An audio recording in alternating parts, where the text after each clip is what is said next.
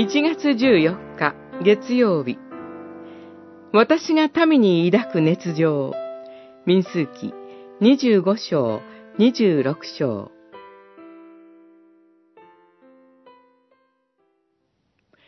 祭司アロンの孫でエルアザルの子であるピネハスは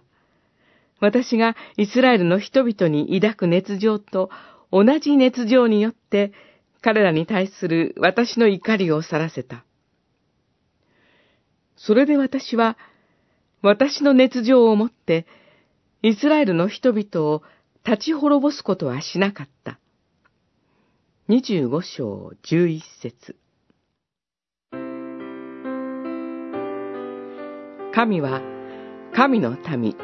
イスラエルに呪いをかけようとする、モアブの王の試みを退けて、呪いを祝福へと変えられました。そして、約束の地は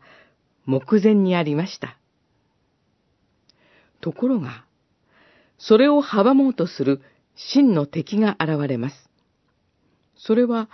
モアブの娘たちに従って持ち込まれた偶像崇拝です。この時、祭司アロンの孫のピネハスが槍を手に取り、配信した民を突き刺しました。それゆえ、主はピネハスが永遠の再試食の契約に預かると宣言されます。それは彼が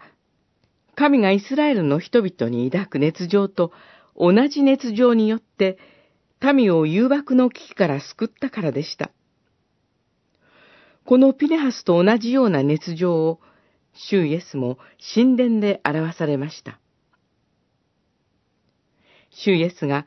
神殿の境内から両替人や商売人を追い出された時、弟子たちは、あなたの家を思う熱意が私を食い尽くす、と書いてあることを思い出しました。神に愛されながらも同じような熱情を持てず、誘惑に弱い私たちです。私たちが神の約束に預かるものとされているのは、